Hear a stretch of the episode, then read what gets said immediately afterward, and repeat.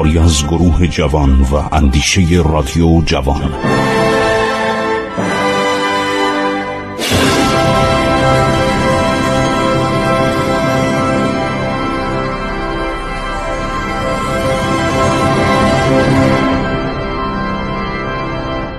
بسم الله الرحمن الرحیم به نام خداوند بخشاینده مهربان من خسرو معتزد هستم با شما صحبت می کنم دوستان عزیز می دانستید که ابو ریحان بیرونی کسی بود که چه مطالعات بسیار جالبی در مورد نجوم در مورد آسمان در مورد ستارگان در مورد حرکت وضعی و انتقالی زمین انجام داد. این نکات رو در این برنامه ها خواهید شنید.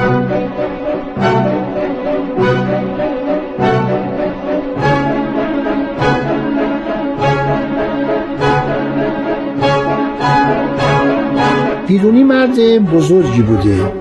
هر شود که در مورد تمام مسائل علمی مسائل مادی مسائل هر شود که زمینی مسائل آسمانی دانشمندان ایرانی مطالعاتی می‌کردن هر شود که زمان ابوان بیرونی هنوز دو قرن مونده بود که مغول ها به ایران بیان. دو سه قرن مونده بود.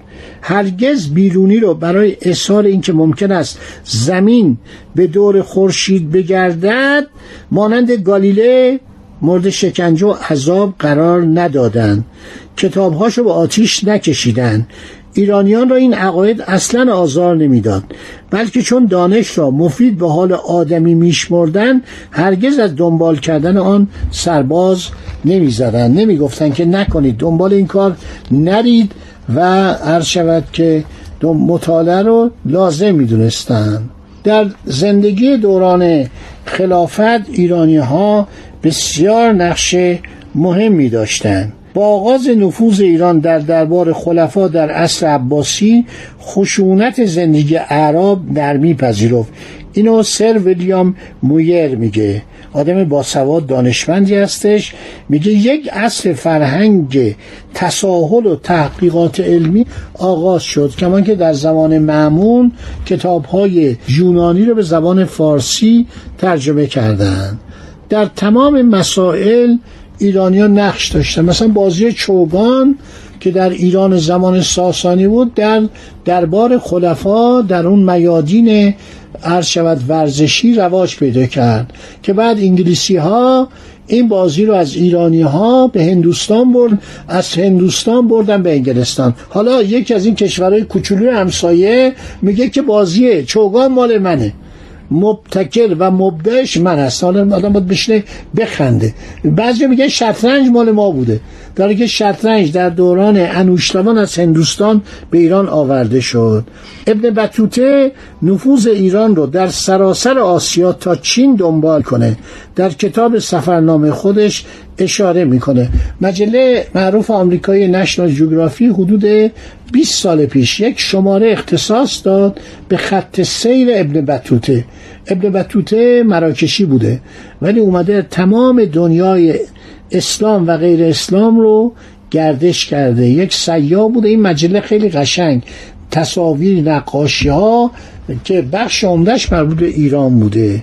اینو کشیده بود. در دوره اسلام نفوذ ایران در هندوستان عمیقا اثر گذاشت. زبان فارسی به شبه قاره هند رفت. صنایع ظریفه ایران در هند گسترش یافت اشاعه یافت. معماری مغلها میشه گفت که در مرحله اول یک معماری صد درصد ایرانی بوده.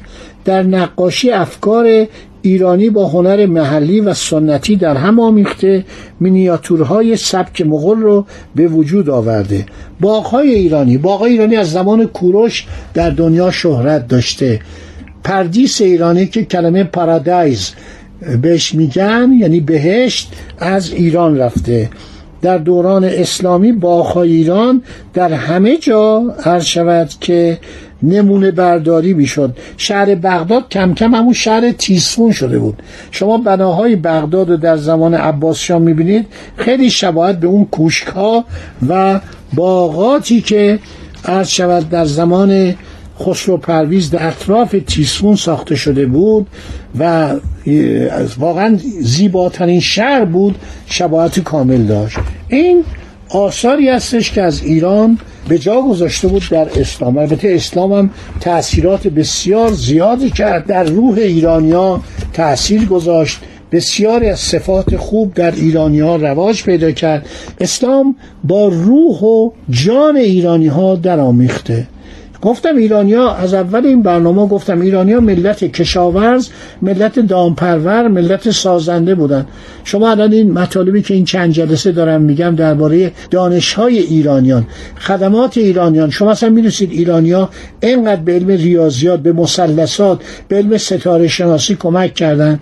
آیا ما خود من باور کنید وقتی این مطالب رو گردآوری می‌کنم گاهی دچار شگفتی میشم که ابو ریحان بیرونی اینقدر در مورد گردش زمین صحبت کرده اینقدر در مورد کروی بودن زمین صحبت کرده اینقدر مطلب گفته در مورد اینکه حتما چون زمین کروی هست در آن سوی زمین هم باید قاره ای باشه.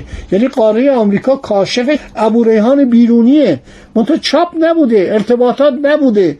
اینا می‌رفته یک خارجی می این کتاب رو میبرده مثل همون مینورسکی. ما اگر مینورسکی نبود ما نمی‌دونستیم که اواخر صفویان اوضاع اداری ایران چگونه بود.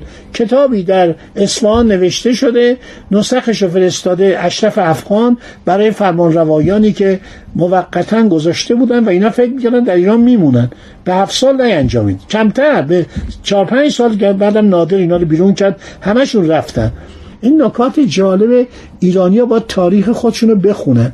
ما نمی‌خوانیم مثلا نان لواش زمان اشکانی یا رو چینیه اومده میگه آقا من در ایران رفتم یه نان بسیار نازکی بود سفید عالی بود خیلی خوشمزه بود این نانی که ایرانیا میخوردن این نان لواش.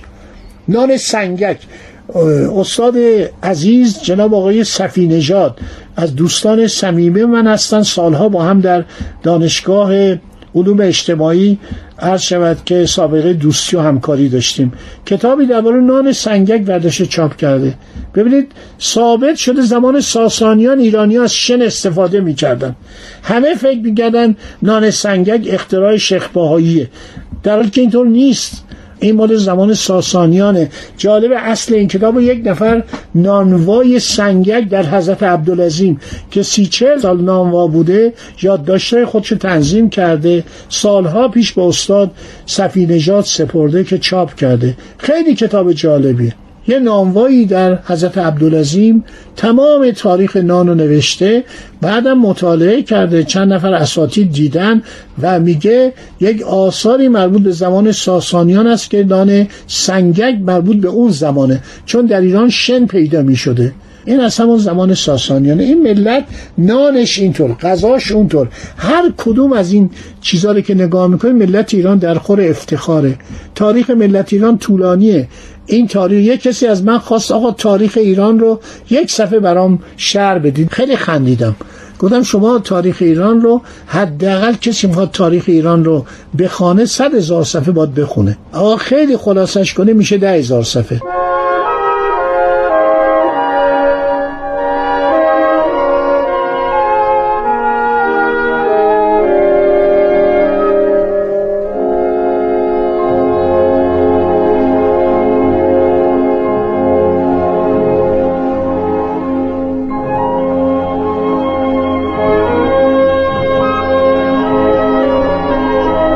یک کتاب یادم بغل دست منه از خارج آورده به زبان آلبانیه.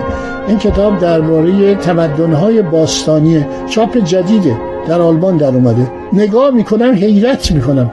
درباره هخامنشیان چقدر؟ درباره ساسانیان درباره پارتها درباره همه اینها نوشته. به قدر این کتاب و چه تصاویری چه نقاشی هایی درست کرده. ایران زمان ساسانی رو نقاشی کرده. ایران زمان هخامنشیان که رفتن بابل بگیرن تابلوش کشیده نقاش آلمانی نقاش معاصر آنی دنیا داره به ایران فکر می‌کنه. ایران یک کشور بزرگی ایران تاریخ سی ساله پنجاه ساله صد ساله دویست و پنجاه ساله نیست. تاریخ ایران رو عرض شود که پروفسور کالتون کاون اولین برنامه من که دو سال و نیم پیش شروع شد اگه یادتون باشه گفتم در سال 29 اومد ایران یک سال گردش کرد مطالعه کرد در غارهای کمربندی قائم شهر اسکلتایی پیدا کرد و گفت هفتاد و پنج هزار سال سابقه داره ایران زندگی در ایران. بعد یه ماه بعد اصحایی کرد. گفت آزمایش هایی که ما کردیم آزمایش مخصوصی از خیلی مفصله چگونه چینه رو بشناسن اسکلت رو بشناسن. گفت ایران هزار سال سکونت داشت. تو این مملکت صد هزار سال سکونت داشت.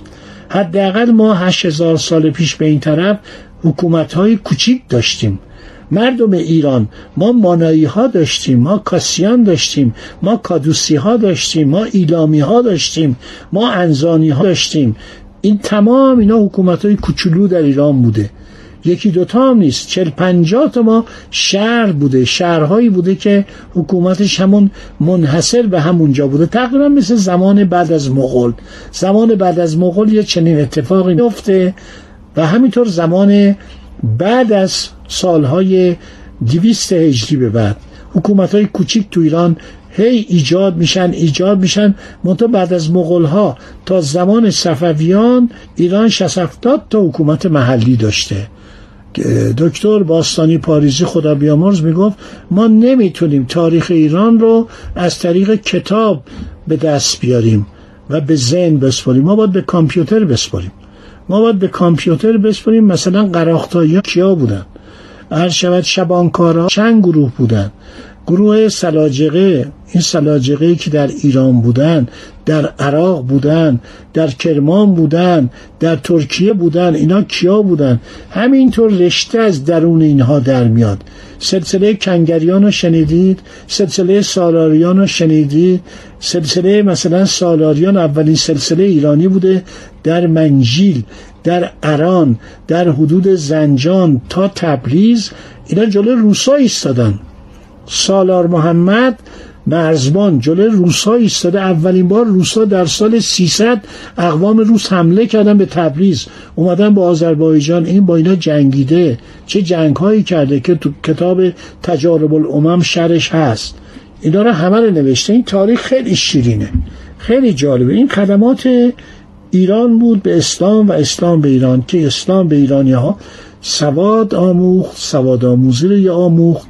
بعد اسلام اومد دریانوردی رو تشویق کرد. دریانوردی ما ملت دریانوردی بودیم.